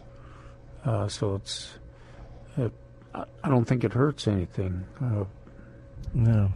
and No, no. Ben, I think it, I, I think it benefits uh, the lawns. I've seen some. Of course, he's right though too. You can have a pretty good lawn without doing a lot. Right. And my, and most people just, I think, especially in these bare spots, you just just get a rake and rake out the dead debris. It's where you where you can see some bare ground, and then just put your sod right on top of the ground there, and it'll take off. That yeah, that yeah, that is kind of But different. wa- watering Uh, and rolling is important. Yeah, a whole doing it that way. Yeah, I guess you would treat a whole new lawn different than you would uh, repairing a, Oh yeah, a yeah. area. But you'd still basically follow the same procedures. that is keeping it wet for the first couple of three days. Of course, there's a lot of options too, other than lawn grass. You can, um, we, uh, you can uh, use uh, lots of ground covers, and uh, can have a limited lawn area for wh- wherever you need it, and then lots of perennials and uh, uh, mulch and uh, hardscape. And Plant Answers is loaded with uh, articles and options on on what you want a individualistic kind of landscape, like just like that tour, those tour landscapes. So Mhm. all of those were were different, and they had. Uh, some of them had small lawn grass. most of them are on yeah, rocks, rock. Uh, that always, uh, I think we've talked about this before, but always uh, is a I get a I get a strange reaction when these people say, "Well, I'm going moving to the hill country. I just love that hill country landscape." and then they get their new house and the first thing they're doing is trying to put a San Augustine lawn in there, you know, and, And plant moving pecan the rocks. plant yeah, pecan yeah, trees. yeah. Move- wait a minute, wait a minute. No, that's uh, you, you know, you. I guess you're gonna you want to keep busy and uh, have a constant battle. And why not just take advantage of that landscape that you love? That uh, all those plants that grow well there to, to begin with and easy to take care of, and uh, it's a nice look. So not not every area is really suited for a, a lawn. Pick well, you know, make it make your landscape what you want, and limit the amount of work you're going to put in there to the to the amount that you want to have. You know, if you like the exercise, if you like the gardening. Milton's making faces. What? Uh, no, but and and to to what you said before too about uh, lawns in San Antonio and and looking uh, if you go to places um, that use landscapers, like for instance, um, if you go down to King William or Southtown, and you see these older homes where they've got the big lush trees and they're not too far from the river, so the soil's probably pretty rich, and but the big lush trees mean that they have no Yeah, no no grass. Yeah, so they've done they've used mulch or flowers and ground covers and all that, and you'll see some great examples. Oh gosh, I like those uh, when they use those ground covers, the kind of the uh, zones of you know Mhm, curves and, mhm. and step up to, to ground covers. There really there really are some sp- spectacular landscapes, and people have gotten used to horticulturists and others just kind of wandering, looking. Oh, you think? Oh, that's funny. Yeah, King yeah. Williams, yeah. Yeah. Hey, we're going to take a break. Uh, while we do, uh, I want to remind you that this is our Easter show. We're recording it today, um, a week before the, uh, about Tuesday is when we're recording it. And don't forget to go to Milberger's to pick up, uh, not today because they're closed, but starting tomorrow, get your Fiesta Medal, your Milberger's Fiesta Medal. You, if you don't have one yet, just $7, and the proceeds benefit the Salvation Army here in San Antonio. So that's at uh, Milberger's to get your um, your Fiesta medal. We'll take a break and come back in just a moment. You're listening to Milberger's Gardening South Texas right here on 9:30 a.m. The Answer. 9:30 a.m. The Answer. Hey, it's Milton Glick from Milberger's Landscape Nursery at 1604 and Bulverde Road. First off, before I do anything else, on behalf of the nursery, I want to wish you and your family a wonderful Easter holiday. Milberger's will be closed on Easter so that their employees can celebrate with their families on Easter. So, Easter Sunday, don't come to Milberger's, but when you come to Milberger's any other day, that's right, you're going to find some sales this week, like one of my favorites. August Beauty Gardenias are on sale. They're beautiful compact shrubs with fragrant white flowers. They're hardy and they're on sale for just $14.88 in the three gallon container. Everybody likes Boston Fern hanging baskets and this is the 10 inch hanging basket is on sale for just $12.88. This week you'll find tropical hibiscus on sale. That's right, just $16.88 in the 3 gallon container. It's probably time to fertilize your lawn. And you'll find Milberger's Premium Lawn and Garden Fertilizer on sale, the 40 pound bag, just $19.88. You'll find these and more at Milberger's Landscape Nursery, 1604 on Bulverde Road. Carol Zernial, we talk a lot about caregiving on Caregiver SOS on air, but what is it? Caregiving is caring for a family member, a friend, a loved one, someone who's in your life that needs help with bathing, dressing, buying groceries, medical appointments. If you do any of those things, you're a caregiver. And how can this program help? Caregiver SOS on air has information w- from people who have been caregivers, who work with caregivers. It can be book authors, scientists, doctors, the latest information on caregiving right here on KLUP. And one of the things we learn from so many folks is they fail to ask for help when they need it. Well, caregivers do need help. We don't like to ask for help, but we need it. And you'll get tips on how to ask for help and how to have a better life as a family caregiver. Plus, there's a great website you can go to, caregiversos.org.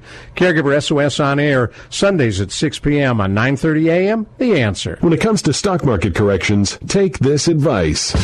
Don't get fooled again. People have lost thousands of their retirement savings again. Robin Hoppus with Big State Financial can show you how to move your money into a safe investment with zero risk and a guaranteed return. Tune into the Big State Financial Radio Show Saturdays 2 p.m. and Mondays 8 p.m. or call Robin today 210-373-6000. That's 210-373-6000 or go online to bigstatefinancial.com. Whoa, Bill. Why are you wearing an apron? Nick, it's time for Genie Lamp spring cleaning. Not today, Bill. We've got bathroom wishes to grant because for a limited time, anyone can purchase a new Genie Bath System walk-in shower and receive a free vanity plus bathroom flooring. That's a $1,500 value. Or free. At Genie Bath Systems, we convert your old embarrassing bathtub into a luxurious walk-in shower. With all the latest colors and patterns. And a Genie Bath walk-in shower costs 30% less than the competition and installed weeks faster than conventional remodeling. No more hiding your old outdated tub behind a shower curtain. Let your new beautiful walk-in shower with a frameless glass door bring a fresh new look to your bathroom. For a limited time, purchase a new walk-in shower and receive a free vanity plus bathroom flooring. See for yourself. Visit Genie Bath System showroom just off of Broadway and Freedom Drive or visit GenieBathSystems.com. Nick, I still need your help cleaning the Genie lamp. I can't. I wish I could. Allergies. Genie Bath Systems, 739 1372. That's 739 1372. Joe Walsh believes it's time to take action. Man, the world better wake up to the fact that Islam has a problem. Every day around the world, Muslims kill innocent people in the name of Islam. You cannot say the same thing about any other religion, about any other faith. Wake up! The Joe Walsh Show, weeknights at 10 on 9:30 a.m. The Answer. And welcome back to Milberger's Gardening, South Texas on 9:30 a.m. The Answer. Milton Wick, along with Dr. Calvin Finch and Dr. Jerry Parsons, and we're talking gardening with you today, Easter Sunday. It's our recorded show we do each Easter. Do we have we? And uh, the nursery's closed today, but uh, you can find out what's going on at the nursery by going to milbergernursery.com. You'll find about the uh, uh, children's gardening class that's coming up, and you'll find about the uh, Fiesta event that they're having there, the little celebration in San Antonio. So go to milbergernursery.com. I believe the uh, kids seminar is not this weekend, but next. Mhm. Or not not next weekend, but the week after. The last weekend of the month is when that it's on bats. So go to milbergernursery.com to find out more about Is that where you get to take a bat home? Um, no, that they You put don't. the string on their foot? They don't do that anymore. They're not doing that this year. You remember they flew him, flew that one out the window, and, you know, with the string on his They- foot. yeah, they just they didn't work. No, it worked fine. It was just the aftermath, and Oh, so they okay. decided against it. So, anyway, milbergernursery.com is where to go to find out more about. Nobody got rabies. No, they? no, it was fine. The bat was Oh, fine. It was okay. just yeah. Hey, you know Yes, what? Uh, butterflies are are flying all over uh, town, and uh, Milberger's has got all of the best butterfly nectar plants and and a lot of the caterpillar plants too. They've got, uh, of course, the zinnias are there now. There's five or six different varieties of zinnias, and they're hard to beat. Mist flower, also the top one of the top nectar plants, and then a couple kinds of uh, of uh, milkweed, the tropical milkweed, and then the tuberosa, which is one of the native milkweeds with a with a pretty flower. Flame acanthus, uh, they've got that. Uh, so, lot all the salvias, the lantanas. We've seen the hummingbirds. About everything there, we got in butterfly. Milberger's blooming. Yeah, and then uh, the citrus for our favorite uh, giant swallowtails. Yeah. they're there. So uh, go again. Go to plantanswers.com if you want to find out what are the best butterfly plants. The other option is you just go to Milberger's and look at the new butterfly garden. Certified.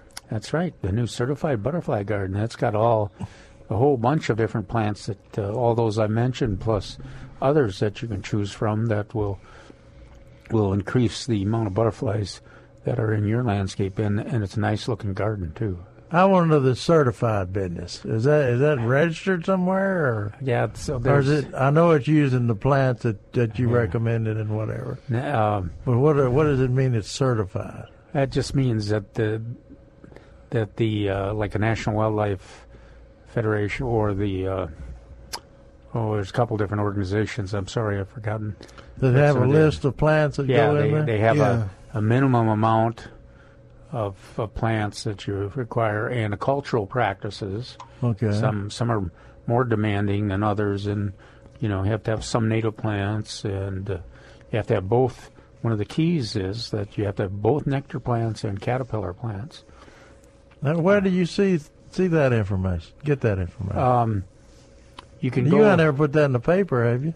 Um, no, not about the certification. That's what I mean. Yeah, Parks and Wildlife, uh, Texas Parks and Wildlife also has a certification program. Uh, but maybe we should. Maybe That'd we be a should- good article. Yeah, check check that out. And Or you have to do. You say they have a brochure with the thing. yeah, they got uh, they've got a. I know Milberger's had a uh, that they got off the uh, printed off the internet had a. Uh, Here's Listing? your, yeah, here's the application you fill out, and then Oh, okay. and then had it had text describing what the the minimum requirements that, that and it's free, huh? No, You have to pay to be certified. you have to pay to be certified. It's free if you're certifiable like we are. I think I think Jerry's interest just waned a little bit on certification. well, you you could follow the guidelines of certified to be certified, and then not officially be. We can make up our own really certi- be- we could have our own certification. Yeah, we'll we'll certify your garden for half the price. That's right. Maybe we'll talk our friends at uh, Bexar Land Trust into having a certification program or something. Of course, you don't want to cross Parks and Wildlife. They do a pretty good job on their Yeah, certification. yeah. And their their their cost is minimal. I mean, that's processing. But the one that Charles got uh, certification from was a little bit more. And it depends if you're commercial or if you're uh, homeowner backyard certification. Was there anything that they planted that, that surprised you, or Yeah, they. Of course, I did a plan, and uh, one thing they added uh, that I generally don't have, uh, I don't see as a top butterfly uh, attractor are daylilies. Although they, some caterpillars like daylilies uh, foliage, so that's just that's one of the neat things about a butterfly garden is that there's so many plants. Jerry used to bring this up all the time. Almost everything that blooms is a Oh. nectar producer. but but we've seen we we've really seen in our vantage point on the porch, and ab- in, above all the the annuals and all the perennials, we've seen that uh, depending on what time of the year and what stage of bloom the plants are in, uh, the hummingbirds have different favorites, and the butterflies have different favorites. Sometimes the s- different species of butterflies, and so different colors of. yeah. Sometimes the land Eh, Are pentas in that pentas, thing? in yes, they are Butterfly deal. Yeah, pentas are a good butterfly plant. I planted uh, pentas, um, and uh, yeah, you're right on the colors, too. That is uh, Yeah. interest. There's been some studies on Oh yeah. on uh, the, the different colors. Uh, some, but zinnias, boy, zinnias are hard to beat. The, those big flower zinnias, they love. The mist flower again, milkweeds. Um, Man, that, the milkweed are are doing gangbusters in the wild. Uh, I, I've got uh, my daughter li- lives and son-in-law live out at Fair Oaks, and there's a there's a person that goes through and puts flags by all the milkweeds. One of the ladies out there. yeah, I bet it's Sue. I bet, bet it's the one we wrote the. Oh, is that right? Yeah, one of the tour people. Could be. Because she was talking about that. Okay. Talking about the milkweed out there out the Fair Oaks fans. And and I mean it's thick. Is it blooming? Yeah. Is it the white It's common? little, yeah, the white one. Okay. Yeah, I was trying to figure out. You know, I planted uh, from that uh, Floresville event that we participated in. Uh, I bought a every kind of milkweed you could think of from one of those vendors, and uh, I was just wondering which ones were gonna which ones were gonna survive in my landscape, and uh, I was going to m- just uh, may- maybe we'll do this uh, next weekend. We'll ask for reports on on milkweed. Well, the I got you know the the guy that was giving the talk out there. Yeah. Uh, was giving seed away. Yeah. You know, he gave seed away. I think he was, his was tropical, wasn't it? The no, no, his one. wa- his was the, the uh, seed that he gave away. tuberosa, which is the the that little short native. It's got a really nice kind of golden flower. Oh, okay. But anyway, I gave those to uh, one of volu- one of my volunteers, and she said that's that, that germinated really good. Did it? I planted uh, some in uh, a raised bed, and I haven't. It hasn't come up yet. So Okay. But I've got. You just sow it right on top of the ground. I just put it right on top of the ground. Yeah, I did hoe up the ground and then Yeah, yeah, yeah. and put it on top. I That do have work. I do have the remnant plants from last year of the tuberosa too. Those ca have come up, and then I've some of my tropical uh, milkweed has come up. Uh, so then then I have green milkweed and uh, the common that you were talking about, the white flowers and the purple. Porter weed. Yeah. I he's, got he's yeah. turning into a weed guy here. Porterweed is a, that's another good one for butterflies. that's that's one that people could get, really get interested in. Milberger's has the red, and soon to get the purple. Yeah. In fact, uh, uh, I think I'll probably one, soon write an article on it. That's quite that's quite an interesting plant. Yeah. It's where uh, it has those little individual blooms. W- would you think, based on the way um, Paul and the native plant enthusiasts, you would think that that was a native plant, wouldn't you? At least one of those. Yeah. It's not. Not as close as it gets to it is that uh, there's a blue um, porterweed that is native to southern Florida and the Caribbean, but all the rest are from Asia or from South America. And there's a So they're real cold sensitive, I guess. very cold sensitive. Yeah, 26 degree. Some of them are 28 degrees. Some are 26 degrees. They don't live through it, so they're an, they're annuals in Yeah. uh, in our uh, climate, and so they they do they can plant those by seed too. They're propagated from about seed. Yeah. Okay. And uh, so, Florida, it's a big landscape plant, but it is it's a very a pretty plant. For our listeners out there, if you've never uh, grown it or seen it, we used to make fun of Paul when he talked about porterweed, and uh, then got Paul, Paul couldn't understand why it wouldn't sell. Yeah. They'd have have sales at the botanical garden, and we'd call in. He'd call in to the show, and well, how how's things selling? Well, we're we're, we're out of everything but porter porterweed. We still have plenty if you want to come over. Yeah, we have some. plenty of porterweed. well, that's but and it's funny because when Milberger's got the porterweed, it sold like in a weekend. Mhm. But the the times have changed a little bit. Then the the sales pitch is much different. Right. Paul's talking about about it, saying here's this strange weed with snaky stems that'll look good in your landscape, and then we're making fun of it. when we got this at Milberger's, we're- you were saying here here here is the high nectar. Yeah, high potency nectar that the butterflies love, and everybody's into the butterflies now. So, phew, well, the, the amazing thing is uh, you have a little bitty flower on a long stem, and it, it doesn't bloom a bouquet of, of flowers. It just has one singular flower. But there, there's always a butterfly hanging on that. yeah, thing. and there's lots of stems. It's really an, Yeah. a pretty attractive, especially if you give it. Yeah, a, you grew the red one last year. I had didn't you? red and the purple, and if you gave them enough room, they, they had this nice weeping look with lots of lots of those stems of just a few flowers on each stem, but Oh, yeah. lots of stems, and they all had the flowers. And you're right. Once the butterflies found them, they were just covered with butterflies. So that's it's fun. It's a it's an added dimension uh, to gardening. We're lucky here in the South Texas, Central Texas area. We've got all the those different bird species, and then we got all, Mhm. lots and lots of butterfly species too. You can go out there and most landscapes, if you got a lot of blooming plants and some of these uh, caterpillar plants, I I mean, you could easily get 25, 26 species of butterflies Yeah. out there. And I want to complain about the birds.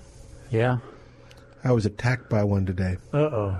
uh, Okay. Mexican eagle, no. Um, mockingbird. yeah, it was. I was walking down the uh, the sidewalk, and all of a sudden, I felt something tap me on the shoulder. Oh no! Really? And uh, yeah, so I turned around and I saw it fluttering off, and I went, "Did that just? Did it just hit me?"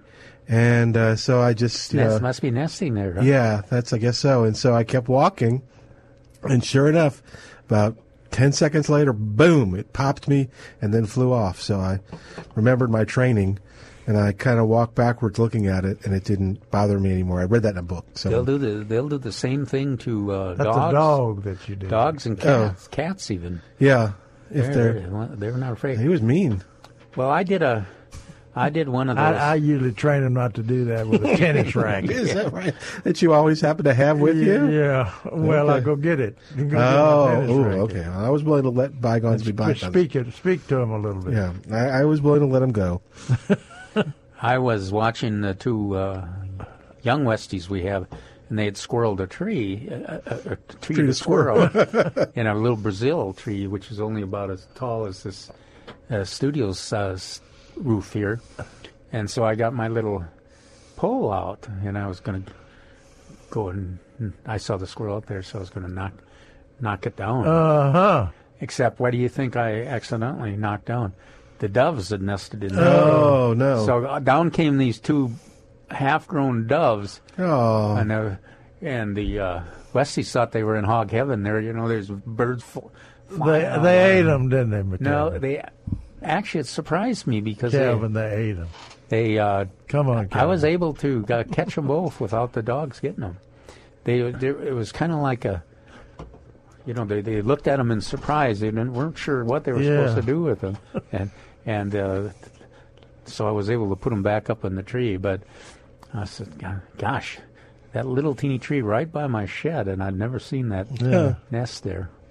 Do you have to be careful that you don't? What is the thing? If you touch them, they'll be rejected. No, I think that's a lot. That's um, not old, as. if they get knocked, it depends on how old they are and and uh, whether they get back. But generally, the best thing is to try to get them back into the tree close to the nest, and then you've got some chance that the parents can take care of them. The doves are especially not really uh, affected by humans. Oh, okay, okay. I mean, you, all you got to do is go in a typical backyard here with the that's got Mhm. white-winged doves. They're everywhere, and uh, they're they're they're as bad as the squirrels. You know, on the the Westies are could be three feet away from them, and they just aren't. You know what you call a little dove? Squab. Oh. That's what you eat.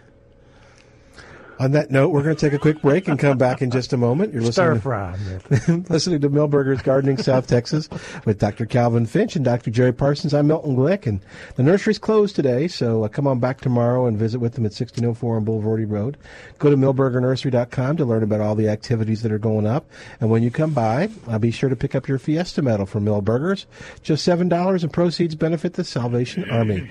We'll take a break, come back in a moment on 9.30 a.m. The Answer. 9:30 a.m. The answer. Hey, it's Milton Glick from Milberger's Landscape Nursery at 1604 and Bulverde Road. First off, before I do anything else, on behalf of the nursery, I want to wish you and your family a wonderful Easter holiday. Milberger's will be closed on Easter so that their employees can celebrate with their families on Easter. So, Easter Sunday, don't come to Milberger's, but when you come to Milberger's any other day, that's right, you're going to find some sales this week, like one of my favorites. August Beauty Gardenias are on sale.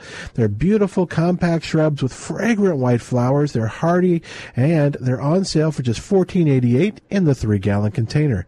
Everybody likes Boston Fern hanging baskets and this is the 10 inch hanging basket is on sale for just $12.88. This week you'll find tropical hibiscus on sale. That's right, just $16.88 in the 3 gallon container. It's probably time to fertilize your lawn. And you'll find Milberger's Premium Lawn and Garden Fertilizer on sale. The 40 pound bag, just $19.88. You'll find these and more at Milberger's Landscape Nursery, 1604 on Bulverde Road. Hugh Hewitt is fed up with the mainstream media and Trump. I was a reluctant Trump voter. I am happy to tell you when I think he does something bad. But listen to my friends in the mainstream media. When he gets results, Don't deny them. Don't be Trump deniers. Trump achievement deniers are out there.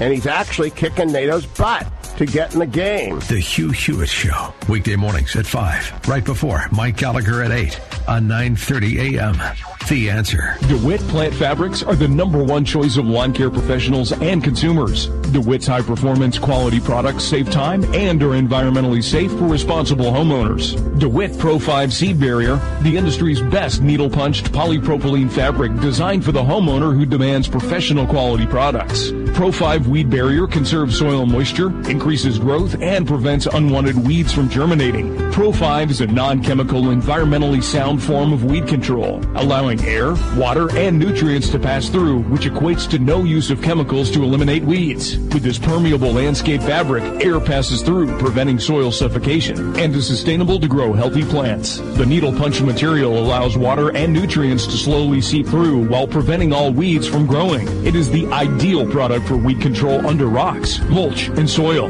Pro 5 Weed Barrier is available at Milberger's Nursery in many different sizes. Next time you're at Milberger's, ask for DeWitt Pro 5 Weed Barrier. Here's the phrase of the day. Opportunity cost. Opportunity cost is when you missed out on something great because you chose something mediocre. Hi, Larry Elder here. The stock market is up, but you've been in cash because somebody told you it was going to crash. Stop listening to doomsayers. They may be costing you thousands of dollars of potential growth on your money. Call Pax Financial Group, a local advisory firm, at 210-881-5700 to help ease you back into investing. PaxFinancialGroup.com. 210-881-5700. Securities offered through LPL Financial member FINRA SIPC.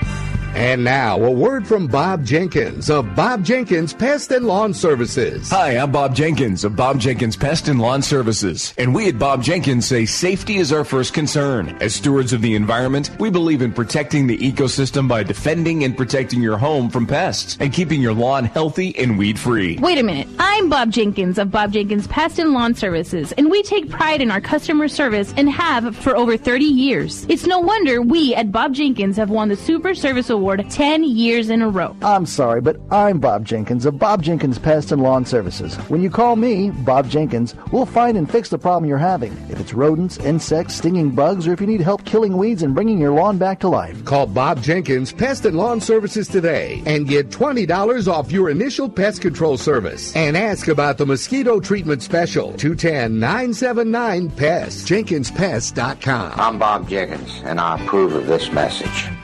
And welcome back to Milberger's Gardening, South Texas on 9:30 a.m. The answer. We'll get to your okra question, Calvin, in just a sec. Do you want to hear any music? You mentioned music. I got two tunes ready to go. I You want to introduce sure. your? It's Easter. Yeah. And we, are, we have a tradition of uh, playing some music.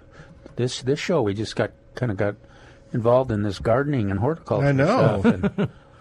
and, we So- forgot about our music. So you want to hear the traditional tune first or the humorous? Speaking of treating things. Uh, Oh gosh, can can I? Yeah, I love Yeah. it. I love that song. Okay, so it's- which, which one should we? Maybe we could do that one first, and then we could finish with the more traditional. Well, okay, I like that idea. All right, so this is this is one of Calvin's favorites. Uh, it's Ray Stevens and it's Mississippi Squirrel Revival.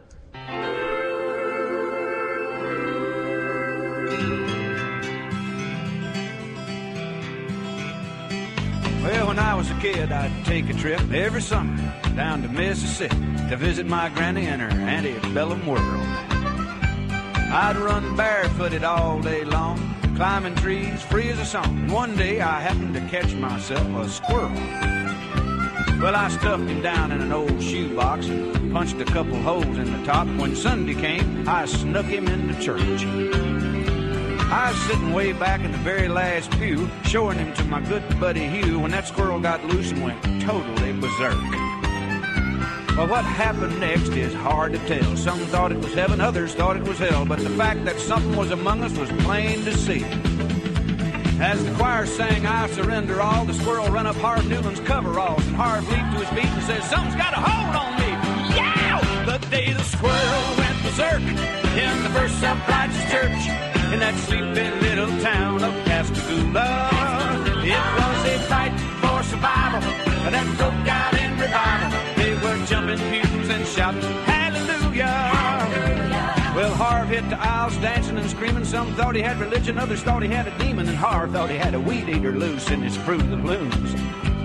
He fell to his knees to plead and beg, and the squirrel ran out of his breeches leg unobserved to the other side of the room. All the way down to the Amen pew where sat Sister Bertha Better Than You, who'd been watching all the commotion with sadistic glee.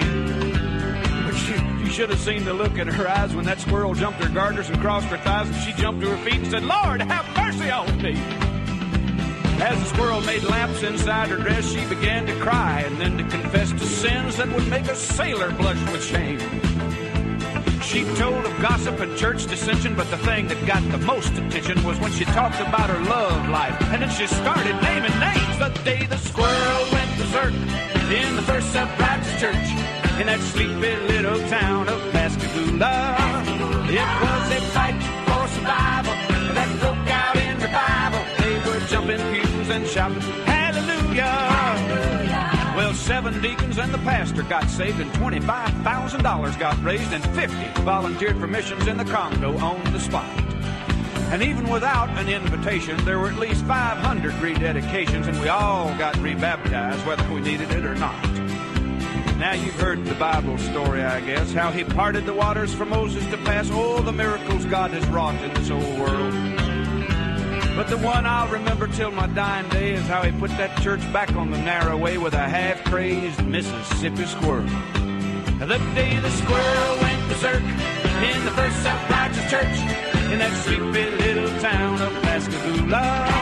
It was a fight for survival that broke out in revival. They were jumping pews and shouting, Hallelujah!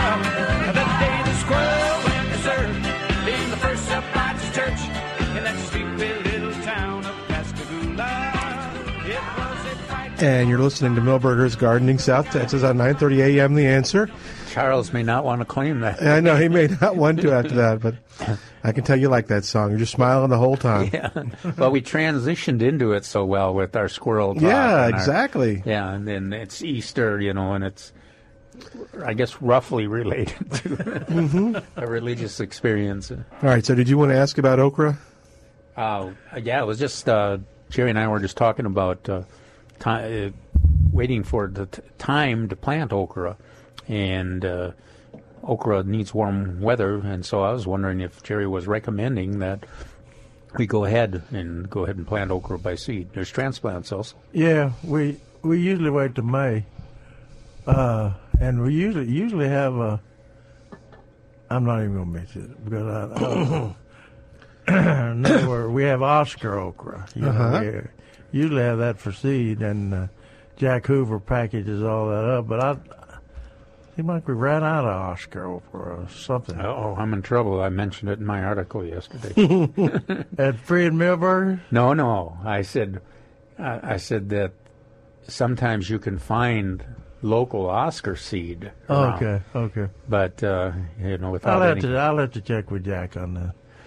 yeah. But, so, but there's, I mentioned the fact that there's some some varieties that can be 12, 14 feet tall. I didn't believe it when Jerry said it, and I planted this one, and I, I, I swear I was going to get the ladder out. Is that the Beck's Big or? Yeah, that's one of them. The, the, the Longhorn is another one. But the Oscar is really uh, what, six, It's seven mannerly. Feet. It's yeah, mannerly. seven, seven feet and lots, lots of okra. Uh, so that's a good one. Uh, Clemson spineless, Mhm. so and the seed racks, and transplants work fine too. And they got some red ones now too, some Yeah, dwarf ones and yeah. red ones and all sorts of. They've done a lot of good things with okra. That red one is pretty. And it's also I man, that's on the seed rack. I unchecked. yeah, lots of different peppers too, hot peppers and uh, and all the mild peppers, including the banana and the big green green peppers that you can stuff. I always, as we talked about last weekend, uh, I always find the banana peppers easier to grow, productively, produce quickly and over a long season. Sometimes the green peppers can be a little unpredictable here in San Antonio area. So, but uh, and there's some Tam milds. At least the last time we checked, there's Yeah, that was, that was good to know. uh, jalapenos. They must have found a seed source of those somewhere. Yeah. And then lots and lots of different kinds of hot peppers. And they keep threatening to get the ghost peppers. Uh oh. Yeah, they had transplants last year. The ghost Yeah, peppers. they Yeah, did, Yeah, but they're they're. Seems like that we they talked need about a, ghost they, need- They need a little heat. I mean, Oh, it's a little too soon. weather. Okay. So they'll have them later, I'm sure. We talked about ghost peppers last year, is almost as much as we've talked about onions this year. People are excited. And I think it's so funny. I don't know if it's you or Jerry was saying that they don't want to eat them. they just want to grow them. Yeah. you, Say that you they said that. I think you were Yeah. like, you asked them, what, what are you going to do with them? Oh, nothing. I just want to grow them. Yeah. But, But they they always have to taste them, you know. oh, you- do they when, you- really? When you grow them, they pro- they probably don't tell what happens when they when they taste them. Nah. Well, you, yeah, we haven't talked about your experience on TV when you're, well, I guess it was the Gary DeLaune, Gary DeLaune, yeah, that uh, Channel Five. always thought of himself, characterized himself as as loving the hot peppers and Yeah. and what and and we had we had a planting of uh, Dr. Ben Villalon, who's the Dr. Pepper of, of Texas, and uh, I had, we had some planted out at at Verstraeten Farm. I'll never forget it. And Gary DeLaune wanted to do a, a show on it because we were going to have the uh, the uh, Texas Pepper Foundation meeting or Texas Pepper Association. Association meeting, and. Uh, so DeLaune wouldn't listen. He would, you know, you know how these prima donna TV people are, and so uh, I told her, I said, "There's very mild peppers out there. There's sweet peppers out there, and there's hot as hell peppers out there." And I said, "Don't, don't do your stand up, and uh, don't do anything funny until I get there." And uh, DeLaune had to he had, had he we're in a hurry I'll, I'll i know i know what to do you know i don't need you to show me which Uh-huh. peppers to use people people always say i i did it on purpose but i wasn't even there when he did it and uh, and uh, that fool re- reached over and grabbed one of those peppers and yeah.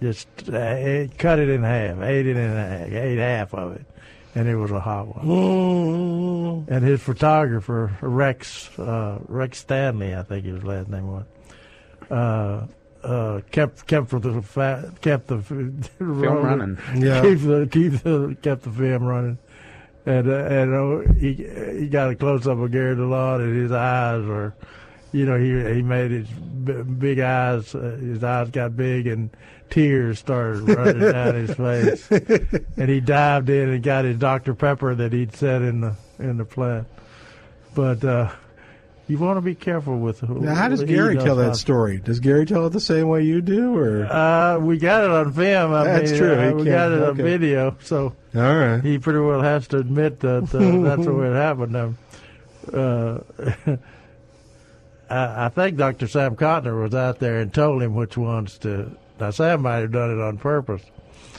but uh, uh, yeah, Sam was out there, and everybody got a kick out of Gary DeLaune diving for that Dr. Pepper. Poor Gary. Yeah, he deserved it. well, if you like jalapenos though, and you've never tried that Tam mild, uh, try try that. That's it's got that good taste of the jalapenos, the distinctive taste, and then and uh, even a Minnesotan like me can deal with the, the Yeah. It's got enough heat to uh, be a jalapeno, but it's uh, not, not going to knock you over or make you cry like Gary. Yeah, we we got a new. Uh, we've had it for a couple of years. A new jumbo jalapeno on the market, but it's hot. Oh, it's a number. Oh, okay. Because they had something that they call. I don't remember if there was a no. They, they called jumbo. They had some Yeah, transplants. yeah, yeah, yeah. Had that Milberger's. I don't know if they still do. And somebody mentioned growing a Nolo pepper. It was the no heat. It was that they were trying to be clever with the name. Yeah. Yeah. No Uh, load. Nolo. Nolo. And it's Now, in where'd you hear that? jalapeno. Where- where- where- So one of our listeners called in. He bought it. It was a Bonnie. Oh, that's right, It was a that's right, Bonnie right. uh, thing. So. That's right, Bon- Bonnie Plant. Yeah, I'll I'll look it up again.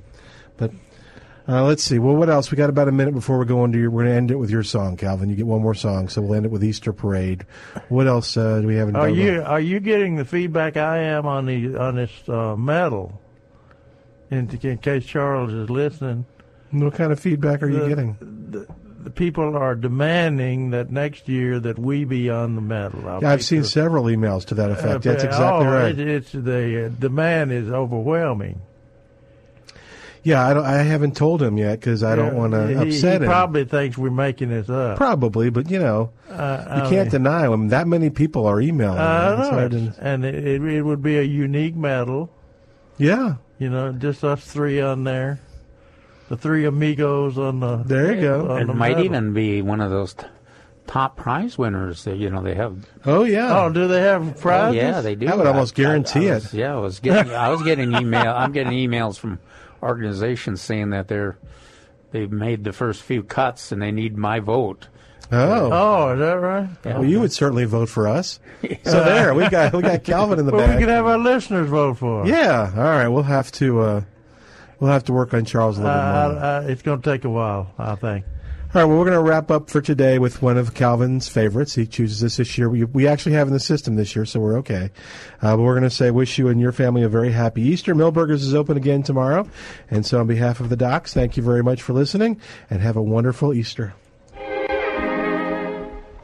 Never saw you look quite so pretty before. Never saw you dressed quite so handsome, what's more. I could hardly wait to keep our date this lovely Easter morning. And my heart beat fast as I came through the door.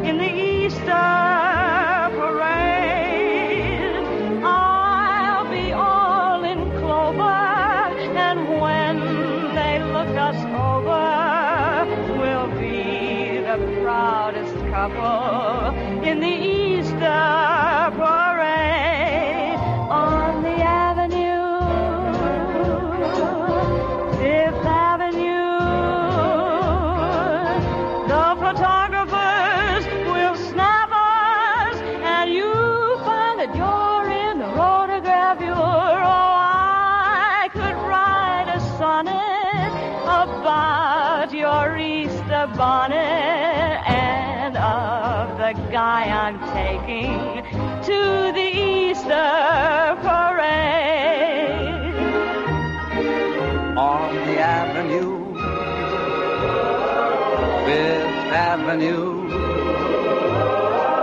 The photographers will snap us, and you'll find that you're in the rotogravure. Three